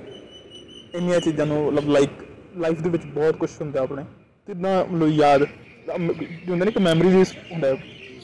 ਕਿੱਦਾਂ ਹਰ ਚੀਜ਼ ਨੂੰ ਯਾਦ ਰੱਖਣਾ ਹੈ ਜਾਂ ਕਿੱਦਾਂ ਕੋਈ ਕੰਮ ਨੂੰ ਕੋਈ ਕਰਨਾ ਹੈ। ਦੇਖੋ ਜਦੋਂ ਅੱਜ ਦੇ ਟਾਈਮ ਦੇ ਵਿੱਚ ਅੱਜ ਦੇ ਟਾਈਮ 'ਚ ਕੀ ਪਿਛਲੀ ਹੈ ਅੱਜ ਦੇ ਟਾਈਮ ਵੀ ਪਿੱਛੇ ਪਹਿਲਾਂ ਵੀ ਦੇਖੋ ਮੇਰਾ ਇੱਕ ਰੂਲ ਹੈ ਸਿੰਪਲ ਜਿਹਾ ਠੀਕ ਹੈ? ਜਿੰਨੇ ਮੈਨੂੰ ਸਿਰਫ ਜ਼ਿੰਦਗੀ 'ਚ ਉਹਨੇ ਲੋਕਾਂ ਦੀ ਲੋੜ ਹੈ ਜਿਨ੍ਹਾਂ ਨੂੰ ਮੈਂ ਇੱਕ ਡਾਈਨਿੰਗ ਟੇਬਲ ਤੇ ਫੀਡ ਕਰ ਸਕਦਾ। ਹੈ ਇੱਕ ਡਾਈਨਿੰਗ ਟੇਬਲ ਤੇ ਆਪਾਂ ਜਿੰਨੇ ਬੰਦੇ ਬੈਠ ਕੇ ਖਾਣਾ ਖਾ ਸਕਦੇ ਹਾਂ ਮੈਨੂੰ ਜ਼ਿੰਦਗੀ ਦੇ ਵਿੱਚ ਉਹਨੇ ਬੰਦਿਆਂ ਦੀ ਲੋੜ ਹੈ। ਐਕਸਟਰਾ ਬੰਦਾ ਸਿਰਫ ਮੈਨੂੰ ਵੇਟਰ ਚਾਹੀਦਾ ਲੱਗੇ ਸੋ ਜਦੋਂ ਅਸੀਂ ਆਪਣੇ ਆਸ-ਪਾਸ ਦੇ ਮਾਹੌਲ ਨੂੰ ਆਪਣੇ ਹਿਸਾਬ ਦੇ ਨਾਲ ਬਣਾ ਲਿਆ you are the average of 5 people you spend time with ਇਹ ਅੰਗਰੇਜ਼ੀ ਦੀ ਇੱਕ ਬਹੁਤ ਮਸ਼ਹੂਰ ਪ੍ਰੋਵਰਬ ਹੈ ਸੋ ਉਹਨਾਂ ਦੇ ਵਿੱਚੋਂ ਜਦੋਂ ਆਪਾਂ ਫਿਲਟਰ ਕਰ ਲੈਂਦੇ ਆ ਨਾ ਕਿ ਕਿਹੜੇ ਕਿਹੜੇ ਲੋਕ ਸਾਡੇ ਨਾਲ ਰਹਿਣਗੇ, ਕਿੱਦਾਂ ਦੇ ਮਾਹੌਲ 'ਚ ਅਸੀਂ ਰਵਾਂਗੇ, ਉਹ ਆਲਰੇਡੀ ਸਾਡਾ ਚੁਣਿਆ ਹੋਇਆ ਮਾਹੌਲ ਬਣ ਜਾਂਦਾ ਹੈ। ਤੇ ਜਦੋਂ ਸਾਡੀਆਂ ਚੀਜ਼ਾਂ ਆਸ-ਪਾਸ ਸਾਡੀਆਂ ਆਪ ਚੁਣੀਆਂ ਹੋਈਆਂ ਹੋਣ ਤੇ ਉਦੋਂ ਉਹ ਗੱਲਾਂ, ਉਹ ਮਾਹੌਲ, ਉਹ ਚੀਜ਼ਾਂ ਆਪੇ ਹੀ ਮੈਨੂੰ ਲੱਗਦਾ ਕਿ ਬੰਦੇ ਦੇ ਨਾਲ ਹੁੰਦੀਆਂ ਪਰ ਕਈ ਗੱਲਾਂ ਜ਼ਿੰਦਗੀ 'ਚ ਭੁੱਲਣੀਆਂ ਵੀ ਬਹੁਤ ਜ਼ਰੂਰੀ ਹੁੰਦੀਆਂ ਨੇ ਤੇ ਮੈਨੂੰ ਇਹ ਮੰਨ, ਮੈਂ ਮੰਨਦਾ ਕਿ ਕਈ ਵਾਰ ਆਪਾਂ ਜੇ ਗੱਲਾਂ ਭੁੱਲ ਵੀ ਜਾਈਏ ਤੇ ਉਹਦੇ ਵਿੱਚ ਹੀ ਭੁਲਾਈ ਹੈ ਤੁਸ਼ਾਰ ਯਾਰ ਹੁਣ ਅੱਜ ਦੇ ਟਾਈਮ ਦੇ ਵਿੱਚ ਜਿਵੇਂ ਤੂੰ ਇੱਕ ਟੀਚਰ ਹੈ ਖਾਲਸਾ ਕਾਲਜ ਦੇ ਵਿੱਚ। ਖਾਲਸਾ ਕਾਲਜ ਅੰਮ੍ਰਿਤਸਰ ਬਾਰੇ। ਖਾਲਸਾ ਕਾਲਜ ਨਾਲ ਐਕਸਪੀਰੀਅੰਸ ਕਿੱਦਾਂ ਚੱਲ ਰਿਹਾ ਅੱਜ ਕੱਲ੍ਹ? ਖਾਲਸਾ ਕਾਲਜ ਦੇ ਬਾਰੇ ਤਾਂ ਮੈਂ ਇੱਕੋ ਗੱਲ ਕਹਿਣਾ ਚਾਹਾਂਗਾ ਕਿ ਜਦੋਂ ਅਸੀਂ ਯੂਨੀਵਰਸਿਟੀ 'ਚ ਪੜ੍ਹਦੇ ਸੀ ਉਦੋਂ ਹੀ ਸੋਚਦੇ ਸੀਗੇ ਕਿ ਕਾਸ਼ ਅਸੀਂ ਖਾਲਸਾ ਕਾਲਜ ਦੇ ਵਿੱਚ ਜਾ ਕੇ ਪੜ੍ਹੇ ਹੁੰਦੇ।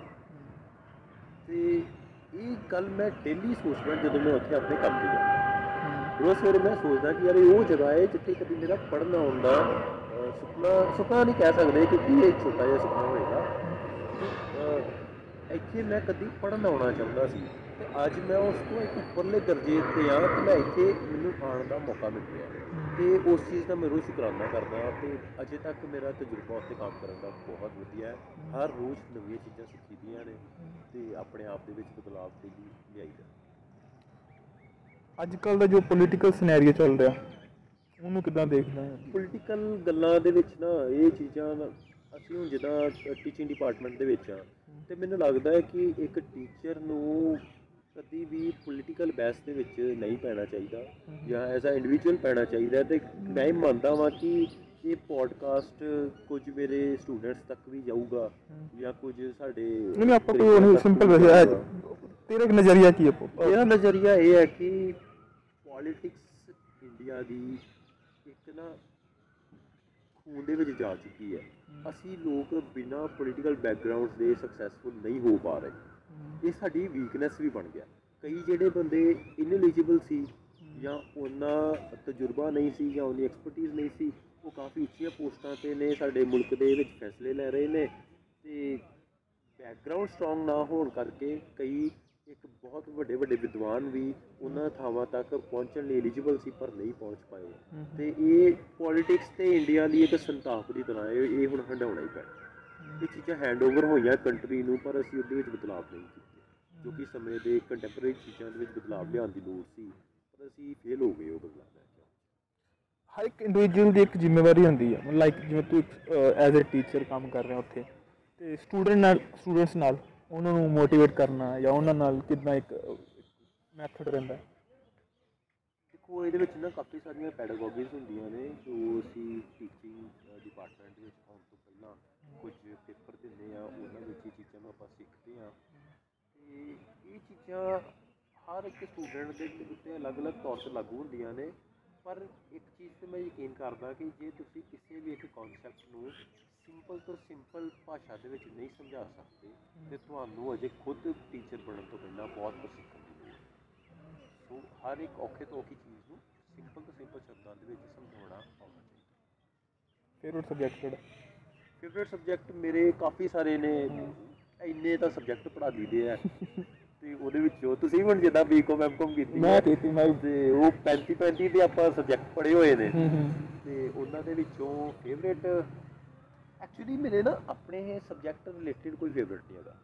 ਮੈਨੂੰ ਬੁੱਕਸ ਪੜ੍ਹਨ ਦਾ ਸ਼ੌਂਕ ਹੈ ਤੇ ਮੈਨੂੰ ਪੋਇਟਰੀ ਪੜ੍ਹਨਾ ਪਸੰਦ ਲੱਗਦਾ ਤੇ ਸੋ ਜਦੋਂ ਵੀ ਫੇਵਰੇਟ ਦੀ ਗੱਲ ਹੁੰਦੀ ਹੈ ਤਾਂ ਮੈਂ ਤਾਂ ਪੋਇਟਰੀ ਦੀ ਪੜ੍ਹੀ ਪਰ ਮੈਨੂੰ ਯਾਦ ਨਹੀਂ ਰਹਿੰਦੀ ਤਾਂ ਕਿ ਤੁਸੀਂ ਅਗਲੇ ਸਵਾਲ ਦੇ ਵਿੱਚ ਮੈਨੂੰ ਪੋਇਟਰੀ ਬੋਲਣ ਲਈ ਨਾ ਕਹਿ ਦਿਓ। ਮੈਨੂੰ ਯਾਦ ਨਹੀਂ ਰਹਿੰਦਾ ਕੁਝ ਵੀ ਜੋ ਮੈਂ ਪੜ੍ਹਦਾ ਪਰ ਚੀਜ਼ਾਂ ਸਭ ਦੀਆਂ ਜਾਂਦੀਆਂ ਨੇ ਕਿਤੇ ਨਾ ਕਿਤੇ।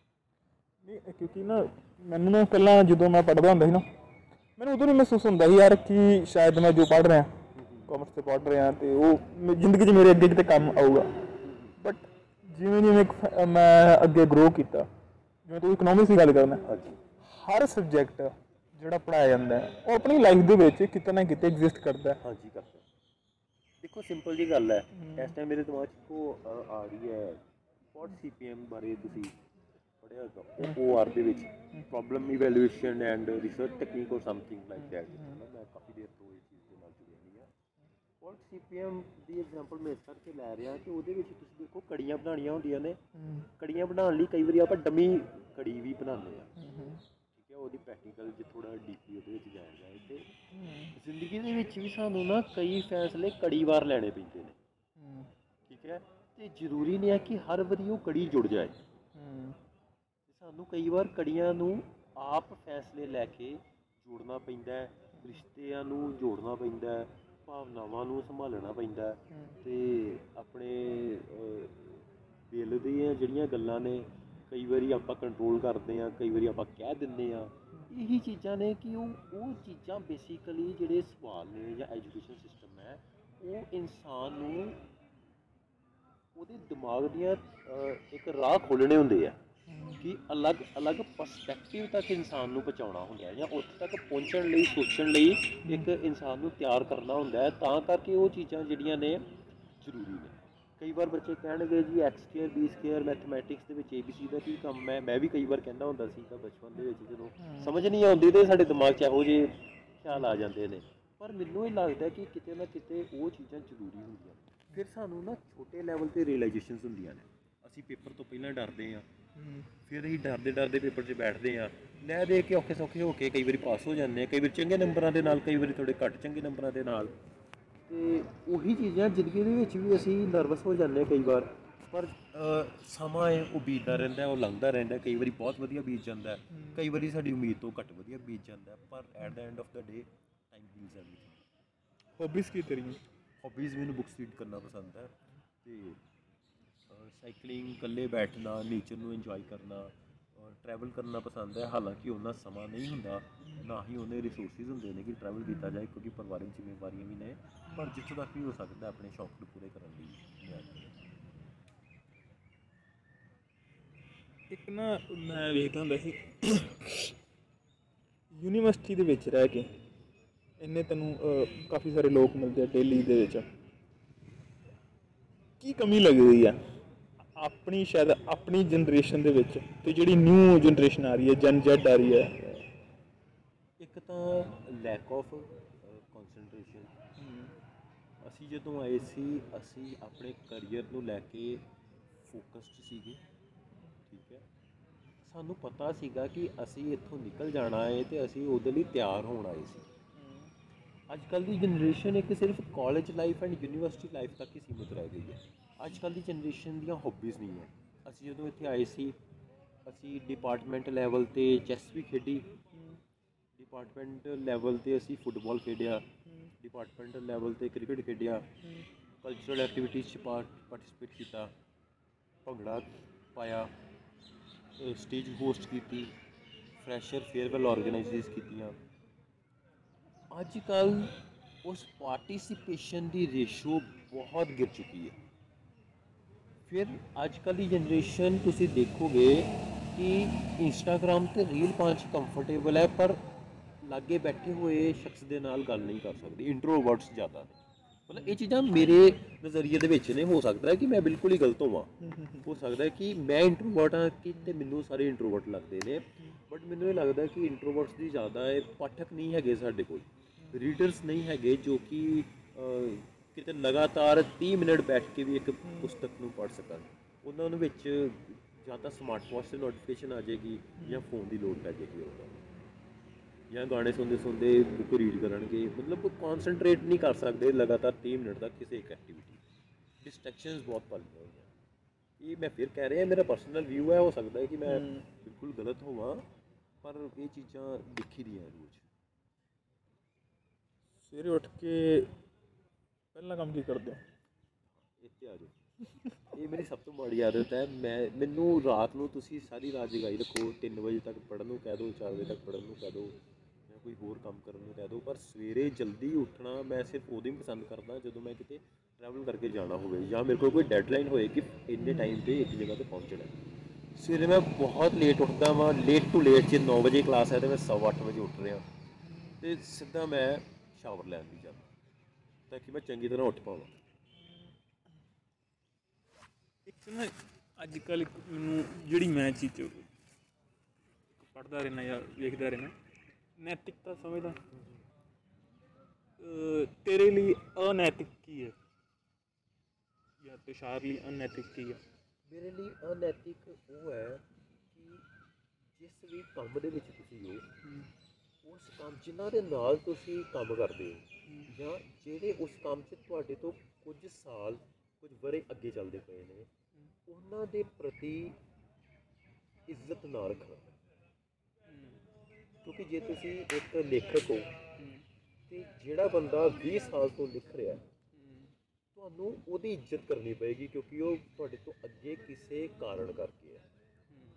ਤੇ ਮੈਨੂੰ ਲੱਗਦਾ ਹੈ ਕਿ ਅਗਲੇ ਬੰਦੇ ਜਦੋਂ ਸਾਡੀ ਬਾਹ ਫੜਦੇ ਆ ਨਾ ਤਾਂ ਅਸੀਂ ਵੀ ਛੇਤੀ ਅੱਗੇ ਚਲੇ ਜਾਂਦੇ ਹਾਂ ਪਰ ਜੇ ਅਸੀਂ ਇੱਜ਼ਤ ਨਹੀਂ ਕਰਾਂਗੇ ਅਗਲੇ ਬੰਦਿਆਂ ਦੀ ਤੇ ਸਾਡੀ ਕਿਸੇ ਨੇ ਬਾਹ ਨਹੀਂ ਫੜਨੀ। ਸਾਨੂੰ ਅਗਲਿਆਂ ਨੂੰ ਜੇ 20 ਸਾਲ ਲੱਗੇ ਉੱਥੇ ਪਹੁੰਚਣ ਲਈ ਸਾਨੂੰ 25 30 ਲੱਗਣਗੇ ਤੇ ਜੇ ਅਸੀਂ ਉਹਨਾਂ ਦੀ ਇੱਜ਼ਤ ਕਰੀਏ ਉਹਨਾਂ ਤੋਂ ਉਹਨਾਂ ਦੀ ਅਹ, ਗੱਲ ਸੁਣੀਏ ਤੇ ਹੋ ਸਕਦਾ ਹੈ ਕਿ ਜੋ ਪੈਂਡਾ ਉਹਨਾਂ ਨੇ 20 ਸਾਲ ਚ ਤੈਅ ਕੀਤਾ ਉਹ ਪੈਂਡਾ ਅਸੀਂ 2 ਸਾਲ ਦੇ ਵਿੱਚ ਤੈਅ ਕਰ ਲਈਏ। ਇੱਕ ਹੋਰ ਚੀਜ਼ ਇਹਦੇ ਵਿੱਚ ਮੈਂ ਜੇ ਤੁਹਾਡੇ ਕੋਲ ਸਮਾਂ ਹੋਏ। ਹਾਂ ਮੈਂ ਨਾ ਇੱਕ ਇਹ ਜਦੋਂ ਹੁਣੇ ਤੁਸ਼ਾਰ ਨੂੰ ਮਿਲਿਆ ਥੋੜੀ ਦੇਰ ਪਹਿਲਾਂ ਤੇ ਹੱਥ 'ਚ ਇੱਕ ਕਿਤਾਬ ਸੀ ਚਾਹਨਾਮਾ। ਮੈਂ ਉਸੇ ਤੇ ਆ ਰਿਹਾ। ਹਾਂ।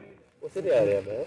ਇਹ ਮੇਰੇ ਹੱਥ 'ਚ ਇੱਕ ਕਿਤਾਬ ਹੈ ਚਾਹਨਾਮਾ। ਇਹਦੀ ਕਹਾਣੀ ਇਹ ਹੈ ਕਿ ਇਹ ਮੇਰੇ ਇੱਕ ਮਿੱਤਰ ਹੈ ਵਿਪਨ ਸੋਹਲ ਮੇਰਾ ਬਚਪਨ ਦਾ ਸਕੂਲ ਫਰੈਂਡ ਹੈ। ਹੀ ਇਜ਼ ਇਨ ਕੈਨੇਡਾ ਤੇ ਉਹਨੇ ਮੈਨੂੰ ਕਿਹਾ ਕਿ ਇਹ ਕਿਤਾਬ ਉਹਨੂੰ ਚਾਹੀਦੀ ਹੈ ਤੇ ਮੈਂ ਆਰਡਰ ਕਰਾਂ ਕਿਸੇ ਤਰੀਕੇ ਅਰੇਂਜ ਕਰਾਂ। ਤੇ ਕੋਈ ਮਿੱਤਰ ਸਾਡਾ ਕਾਤੀਆਂ ਤੋਂ ਕੈਨੇਡਾ ਜਾ ਰਿਹਾ ਹੈ 10 ਅਪ੍ਰੈਲ ਨੂੰ ਉਹਦੇ ਹੱਥ ਉਹਦੇ ਕੋਲ ਭੇਜੋ ਠੀਕ ਹੈ ਤੇ ਜਦੋਂ ਉਹਨੇ ਕਿਤਾਬ ਬਾਰੇ ਦੱਸਿਆ ਮੈਨੂੰ, ਮੈਂ ਪਹਿਲਾਂ ਕਿਤਾਬ ਬਾਰੇ, ਕਿਤਾਬ ਨੂੰ ਪੜ੍ਹਨ ਤੋਂ ਪਹਿਲਾਂ ਮੈਂ ਕਿਤਾਬ ਬਾਰੇ ਹੀ ਜਾਣਨਾ ਚਾਹਿਆ।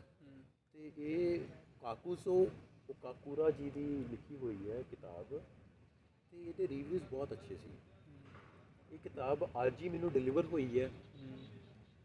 ਪਰਸੋਂ ਤੱਕ ਮੈਂ ਉਸ ਮਿੱਤਰ ਨੂੰ ਦੇਣੀ ਹੈ ਜਿੰਨੇ ਕੈਨੇਡਾ ਜਾਣਾ ਹੈ। ਸੋ ਮੈਂ ਉਹਦੇ ਨਾਲ ਵੀ ਗੱਲ ਕੀਤੀ, ਮੈਂ ਕਿਹਾ, ਯਾਰ, ਇਹ ਕਿਤਾਬ ਮੈਨੂੰ ਬਹੁਤ ਅੱਛੀ ਲੱਗ ਰਹੀ ਹੈ। ਕਿਉਂ ਨਾ ਇਹ ਕਿਤਾਬ ਮੈਂ ਪੜ੍ਹ ਕੇ ਤੈਨੂੰ ਭੇਜਦਾ ਤੇ ਇਹਦੇ ਵਿੱਚ ਉਹ ਵੀ ਬੜਾ ਖੁਸ਼ ਹੋਇਆ ਕਿ ਯਾਰ ਠੀਕ ਹੈ ਯਾਰ ਤੂੰ ਵੀ ਪੜ੍ਹਦਾ ਪਹਿਲਾਂ, ਫਿਰ ਮੈਂ ਪੜ੍ਹ ਲਾਂਗਾ ਫਿਰ ਅਸੀਂ ਇਹ ਚੀਜ਼ ਡਿਸਕਸ ਕਰਾਂਗੇ ਤੇ ਚਲੋ we can have a topic to talk ਠੀਕ ਹੈ? ਤੇ ਇਹ ਵੀ ਮੈਂ, ਜਿਹੜੀ ਆਪਾਂ ਗੱਲ ਕਰ ਰਹੇ ਸੀ ਨਾ ਨੈਤਿਕਤਾ ਐਂਡ ਅਨੈਤਿਕਤਾ ਦੀ, ਇਸ ਟਾਈਮ ਤੇ ਹੋਰ ਪੱਖ ਨਹੀਂ ਆ ਰਹੇ, ਉਹਨੂੰ ਤੇ ਹੋਰ ਕਈ ਉਦਾਹਰਨਾਂ ਦੇ ਨਾਲ ਉਸ ਚੀਜ਼ ਤੇ ਗੱਲਬਾਤ ਕੀਤੀ ਜਾ ਸਕਦੀ ਹੈ। ਇਹ ਕਿਤਾਬ ਹਰਪਾਲ ਸਿੰਘ ਪੰਨੂ ਜੀ ਨੇ ਅਨੁਵਾਦ ਕੀਤੀ ਹੈ ਅਜੇ ਮੈਂ ਸਿਰਫ 20 ਪੰਨੇ ਪੜ੍ਹੇ ਇਹਦੇ ਤੇ, ਸੋ ਮੈਂ ਅਤੇ ਕਿਤਾਬ ਨੂੰ, ਨਾ ਤੇ ਮੈਂ ਇਸ ਲਾਇਕ ਹਾਂ ਕਿ ਮੈਂ ਕਿਤਾਬ ਨੂੰ ਜੱਜ ਕਰਾਂ, ਨਾ ਹੀ ਮੈਂ ਕਰਦਾ ਠੀਕ ਹੈ? ਨਾ ਹੀ ਮੈਂ ਪੜ੍ਹ, ਪੜ੍ਹਨ ਤੋਂ ਬਾਅਦ ਕਰਾਂਗਾ। ਇਹ ਕਿਤਾਬ ਦੇ ਵਿੱਚ ਉਹ ਲਿਖਦੇ ਆ ਕਿ ਜਦੋਂ ਮੈਂ ਵਿਦਿਆਰਥੀ ਸਾਂ 1972 ਤੋਂ ਇਸ ਨੂੰ ਲੱਭਣ ਦੀ ਕੋਸ਼ਿਸ਼ ਕਰ ਰਿਹਾ ਸੀ। 1972 ਦੇ ਵਿੱਚ ਉਹ ਇਹ ਕਿਤਾਬ ਲੱਭ ਰਹੇ ਸੀ, ਠੀਕ ਹੈ? ਤੇ ਉਹਨਾਂ ਨੇ ਇਹ ਕਿਤਾਬ ਲੱਭਣੀ ਸ਼ੁਰੂ ਕੀਤੀ, ਜਾਪਾਨ ਦੀਆਂ ਅੰਬੈਸੀਜ਼ ਨੂੰ ਈਮੇਲ ਪਾਈਆਂ। ਈਮੇਲ ਜਾਂ ਸੌਰੀ ਈਮੇਲ ਕਹਿ ਰਿਹਾ ਮੈਂ, ਮੇਰੀ ਗਲਤੀ ਹੈ ਈਮੇਲ ਨਹੀਂ, ਚਿੱਠੀਆਂ। ਕਿਉਂਕਿ ਸਾਡੇ ਦਿਮਾਗ 'ਚ ਈਮੇਲ ਹੀ ਘੁੰਮਦੀ ਹੈ ਚਿੱਠੀਆਂ ਪਾਈਆਂ ਕਿ ਕਿਸੇ ਤਰੀਕੇ ਦੇ ਨਾਲ ਉਹਨਾਂ ਨੂੰ ਇਹ ਬੁੱਕ ਮਿਲ ਜਾਏ। ਪਰ ਨਾ ਤਾਂ ਉਹਨਾਂ ਨੇ ਕੋਈ ਚਿੱਠੀਆਂ ਦਾ ਜਵਾਬ ਆਇਆ ਤੇ ਬਾਅਦ ਵਿੱਚ ਉਹ ਵੀ ਇਹ ਐਸਾ ਉਹਨਾਂ ਨੇ ਲਿਖਿਆ ਕਿ ਇਹ ਚੀਜ਼ ਭੁੱਲ ਗਏ ਉਹ ਤੇ ਕਈ ਸਾਲਾਂ ਬਾਅਦ ਉਹਨਾਂ ਨੂੰ ਕਿਸੇ ਇੱਕ ਲਾਇਬ੍ਰੇਰੀ ਚੋਂ ਇਹ ਕਿਤਾਬ ਮਿਲ ਜਾਂਦੀ ਹੈ ਸੋ ਮੇਰੇ ਕਹਿਣ ਦਾ ਮਕਸਦ ਇਹ ਹੈ ਕਿ ਅੱਜ ਇਹ ਕਿਤਾਬ 2023 ਦੇ ਵਿੱਚ ਮੇਰੇ ਹੱਥ ਵਿੱਚ ਹੈ, ਅਨੁਵਾਦ। ਜਿਹਦਾ ਅਨੁਵਾਦ ਪੰਜਾਬੀ ਦੇ ਵਿੱਚ ਹੋ ਚੁੱਕਾ ਹੈ। ਪਰ ਜਿਸ ਬੰਦੇ ਨੇ ਅਨੁਵਾਦ ਕੀਤਾ, ਉਹ ਬੰਦਾ ਇਹਨੂੰ 1972 ਦੇ ਵਿੱਚ ਲੱਭ ਰਿਹਾ ਸੀ। ਸੋ ਤੁਸੀਂ ਹਿਸਾਬ ਲਗਾਓ ਕਿ ਉਹ ਬੰਦਾ ਮੇਰੇ ਤੋਂ 50 ਸਾਲ ਅੱਗੇ ਆ। 50 ਸਾਲ ਪਹਿਲਾਂ ਉਹ ਇਹ ਕਿਤਾਬ ਨੂੰ ਲੱਭ ਰਿਹਾ ਸੀ, ਜੋ 50 ਸਾਲ ਬਾਅਦ ਮੇਰੇ ਹੱਥ ਵਿੱਚ ਹੈ। ਸੋ ਇਹ ਨੈਤਿਕਤਾ, ਅਨੈਤਿਕਤਾ ਨੂੰ ਮੈਂ ਇਸ ਤਰੀਕੇ ਨਾਲ ਵੀ ਜੋੜਾਂਗਾ ਕਿ ਮੈਨੂੰ ਉਸ ਸ਼ਖਸ ਦੀ ਇੱਜ਼ਤ ਕਰਨੀ ਹੀ ਪਏਗੀ। ਕਿ ਜਿਹੜੀ ਚੀਜ਼ ਨੂੰ ਮੈਂ ਅੱਜ ਲੱਭਣ ਦੀ ਕੋਸ਼ਿਸ਼ ਕਰ ਰਿਹਾ, ਉਹਦੀ ਕੋਸ਼ਿਸ਼ ਉਹਨੇ 50 ਸਾਲ ਪਹਿਲਾਂ ਕੀਤੀ ਤੇ ਕਦੋਂ ਦਾ ਉਹਨੇ ਇਹਨੂੰ ਪਾ ਲਿਆ ਜਾਂ ਸਮਝ ਲਿਆ। ਤੇ ਇਸੇ ਤਰੀਕੇ ਦੇ ਨਾਲ ਜਿਹੜੇ ਸਾਡੇ ਗੁਰੂ ਨੇ, ਸਾਡੇ ਕੰਮ ਦੇ ਵਿੱਚ ਸਾਡੇ ਅੱਗੇ ਨੇ, ਅਸੀਂ ਜੋ ਚੀਜ਼ਾਂ ਲੱਭਣ ਦੀ ਕੋਸ਼ਿਸ਼ ਕਰ ਰਹੇ ਹਾਂ, ਉਹ ਚੀਜ਼ਾਂ ਉਹ ਲੱਭ ਚੁੱਕੇ ਨੇ। ਕੁਝ ਨਵੇਂ ਟਾਰਗੇਟਸ ਵੀ ਬਣਾ ਚੁੱਕੇ ਨੇ, ਜਿੱਥੇ ਸਾਨੂੰ ਅਜੇ ਹੋਰ ਪਹੁੰਚਣਾ ਪਏਗਾ। ਸੋ ਉਹਦੇ ਲਈ ਉਹਨਾਂ ਦੇ ਨਾਲ ਇੱਜ਼ਤ ਦੇ ਤੌਰ ਤੇ ਨੈਤਿਕਤਾ ਬਣਾਈ ਰੱਖੀ ਤੁਸ਼ਾਰ ਯਾਰ ਵੈਸੇ ਮੈਂ ਨਾਰਮਲੀ ਜਿਹੜਾ ਪੋਡਕਾਸਟ ਹੁੰਦਾ 30 ਮਿੰਟ ਦਾ ਬਣਾਉਣਾ ਤੇ ਟਾਈਮ ਹੋ ਚੁੱਕਿਆ। ਤੇ ਇੰਨੀ ਫਿਰ ਲਿਮਿਟ ਹੁੰਦੀ ਥੋੜੀ ਟਾਈਮ ਦੀ ਤੇ। ਤੇ ਥੈਂਕ ਯੂ ਯਾਰ ਕੋਈ ਗੱਲ ਬਹੁਤ ਵਧੀਆ ਲੱਗਿਆ ਗੱਲਬਾਤ ਕਰਕੇ। ਇਹ ਕੋਈ ਇੱਕ ਰੈਂਡਮ ਡਿਸਕਸ਼ਨ ਸੀ ਇੱਕ ਰੈਂਡਮ planned ਨਹੀਂ ਪਲਾਨਡ ਨਹੀਂ ਸੀ ਕੋਈ ਸੀ ਐਵੇਂ ਕੋਈ ਬੜੀ ਸੀ ਟੌਪਿਕ ਲਾ ਕੇ ਲਿਖ ਕੇ ਬੈਠੇ ਸੀ। ਬਟ ਹਾਂ ਮੇਰਾ ਇਹ ਤਰੀਕਾ ਇਹੀ ਹੈ ਪੋਡਕਾਸਟ ਬਣਾਉਣ ਦਾ। ਬਟ ਤੁਸ਼ਾਰ ਬਹੁਤ ਬਹੁਤ ਸ਼ੁਕਰੀਆ। ਤੇ ਜਾਂਦਾ ਆ ਵੈਸੇ ਆਪਦੇ ਵੱਲੋਂ ਇੱਕ ਜੇ ਆਪਣੇ ਲਈ ਇੱਕ ਮੈਮਰੀ ਛੱਡ ਕੇ ਜਾਣੀ ਹੋਵੇ ਜਾਂ ਕੋਈ ਆਪਣੇ ਮੇਰੇ ਲਈ ਕੋਈ ਦਰਸਣਾ ਹੋਵੇ ਮੇਰੇ ਲਈ ਕੋਈ ਸੁਜੈਸ਼ਨ ਹੋਵੇ ਜਾਂ ਮੇਰੇ ਲਈ ਕੋਈ ਇਹੋ ਜਿਹੀ ਕੋਈ ਇੱਕ ਕੁਝ ਬੋਲ ਸਕੇ ਤੂੰ। ਮੈਂ ਤੁਹਾਨੂੰ ਨਾ ਚਾਰ ਲਾਈਨਾਂ ਅਹ, ਇਸੇ ਚਾਹਨਾਮਾ ਕਿਤਾਬ ਦੇ ਵਿੱਚੋਂ ਦੱਸਾਂਗਾ ਤੇ ਮੈਂ ਚਾਹਾਂਗਾ ਕਿ ਅਹ, ਜੇ ਤੇ ਤੁਹਾਨੂੰ ਇਹਦਾ ਅਹ, ਮਤਲਬ ਸਮਝਣ ਦੀ ਇੱਛਾ ਹੋਵੇ ਤੇ ਤੁਸੀਂ ਜਲਦੀ ਹੀ ਇਹਦਾ ਮਤਲਬ ਲੱਭੋ ਜਾਂ ਇਸ ਚੀਜ਼ ਨੂੰ ਸਮਝੋ। ਪਰ ਜੇ ਤੁਸੀਂ ਭੁੱਲ ਗਏ ਤਾਂ ਇਹ ਪੋਡਕਾਸਟ ਤੁਹਾਨੂੰ ਸ਼ਾਇਦ ਦੁਬਾਰਾ ਯਾਦ ਕਰਵਾ ਦੇ ਠੀਕ ਹੈ? ਇਹਦੇ ਵਿੱਚ ਇੱਕ ਭਿਕਸ਼ੂ ਹੈ ਉਹ ਝੀਲ ਤੋਂ ਵਾਪਸ ਆ ਰਿਹਾ। ਠੀਕ ਹੈ? ਤੇ ਉੱਥੇ ਇੱਕ ਬੁੱਢੇ ਸਾਧੂ ਬੈਠੇ ਨੇ। ਠੀਕ ਹੈ? ਉਹਨਾਂ ਨੇ ਕੁਝ ਆਵਾਜ਼ਾਂ ਸੁਣੀਆਂ। ਠੀਕ ਹੈ? ਤੇ ਉਹਨਾਂ ਨੇ ਕਿਹਾ ਕਿ ਕਿਹੀਆਂ ਆਵਾਜ਼ਾਂ ਹਨ ਭੰਤੇ। ਕਿਹਾ ਨਹੀਂ ਉਹਨਾਂ ਨੇ ਪੁੱਛਿਆ ਕਿ ਇਹ ਆਵਾਜ਼ਾਂ ਕਿਹੜੀਆਂ ਨੇ? ਤਾਂ ਭਿੱਖੂ ਨੇ ਕਿਹਾ ਕਿ ਜੰਗਲੀ ਹੰਸ ਉੱਡੇ ਹਨ ਹਜ਼ੂਰ ਕਿ ਜੰਗਲੀ ਹੰਸ ਉੱਡੇ ਨੇ। ਸਾਧੂ ਨੇ ਕਿਹਾ ਕਿ ਕਿੱਧਰ ਨੂੰ ਗਏ ਨੇ ਉੱਡ ਕੇ? ਸਵਾਲ ਕੀਤਾ ਸਾਧੂ ਨੇ ਕਿ ਕਿੱਧਰ ਨੂੰ ਗਏ ਹਨ ਉੱਡ ਕੇ ਤਾਂ ਭਿੱਖੂ ਨੇ ਕਿਹਾ ਉੱਡ ਚੁੱਕੇ ਹਨ ਬਾਬਾ। ਠੀਕ ਹੈ? ਸੋ ਇਹ ਚੀਜ਼ਾਂ ਮੈਂ ਤੁਹਾਨੂੰ ਕਹਾਂਗਾ ਕਿ ਤੁਸੀਂ ਇਹ ਕਿਤਾਬ ਨੂੰ ਪੜ੍ਹਿਓ ਤੇ ਤੇ ਇਸ ਚੀਜ਼ ਨੂੰ ਸਮਝਣ ਦੀ ਕੋਸ਼ਿਸ਼ ਕਰਿਓ ਕਿਉਂਕਿ ਸਮਝ ਆਊਗੀ ਜ਼ਰੂਰ ਐਦਾਂ ਦੀ ਕੋਈ ਗੱਲ ਨਹੀਂ ਹੈ ਕਿ ਇਹ ਚੀਜ਼ ਸਮਝ ਨਾ ਆਵੇ। ਤੇ ਜੇ ਤੁਸੀਂ ਭੁੱਲ ਗਏ ਤਾਂ ਜਦੋਂ ਵੀ ਤੁਸੀਂ ਇਹ ਪੋਡਕਾਸਟ ਨੂੰ ਦੁਬਾਰਾ ਸੁਣੋਗੇ ਤੇ ਸ਼ਾਇਦ ਤੁਹਾਨੂੰ ਦੁਬਾਰਾ ਇਹ ਚੀਜ਼ ਇੱਥੇ ਤੱਕ ਲੈ ਆਏ ਚਲ ਥੈਂਕ ਯੂ ਯਾਰ। ਇਹ ਆਈਐਮਪੀਪੀ ਡਿਸਕੋਰਸ਼ਨ ਤੁਸੀਂ ਸਪੋਟੀਫਾਈ ਤੇ ਸੁਣ ਸਕਦੇ ਹੋ ਐਪਲ 에ਅਰਪੋਰਟ ਤੇ ਸੁਣ ਸਕਦੇ ਹੋ, ਹੋਰ ਬਥੇਰੀਆਂ ਥਾਵਾਂ ਤੇ ਸੁਣ ਸਕਦੇ ਹੋ। ਤੇ ਥੈਂਕ ਯੂ ਅੱਜ ਲਈ।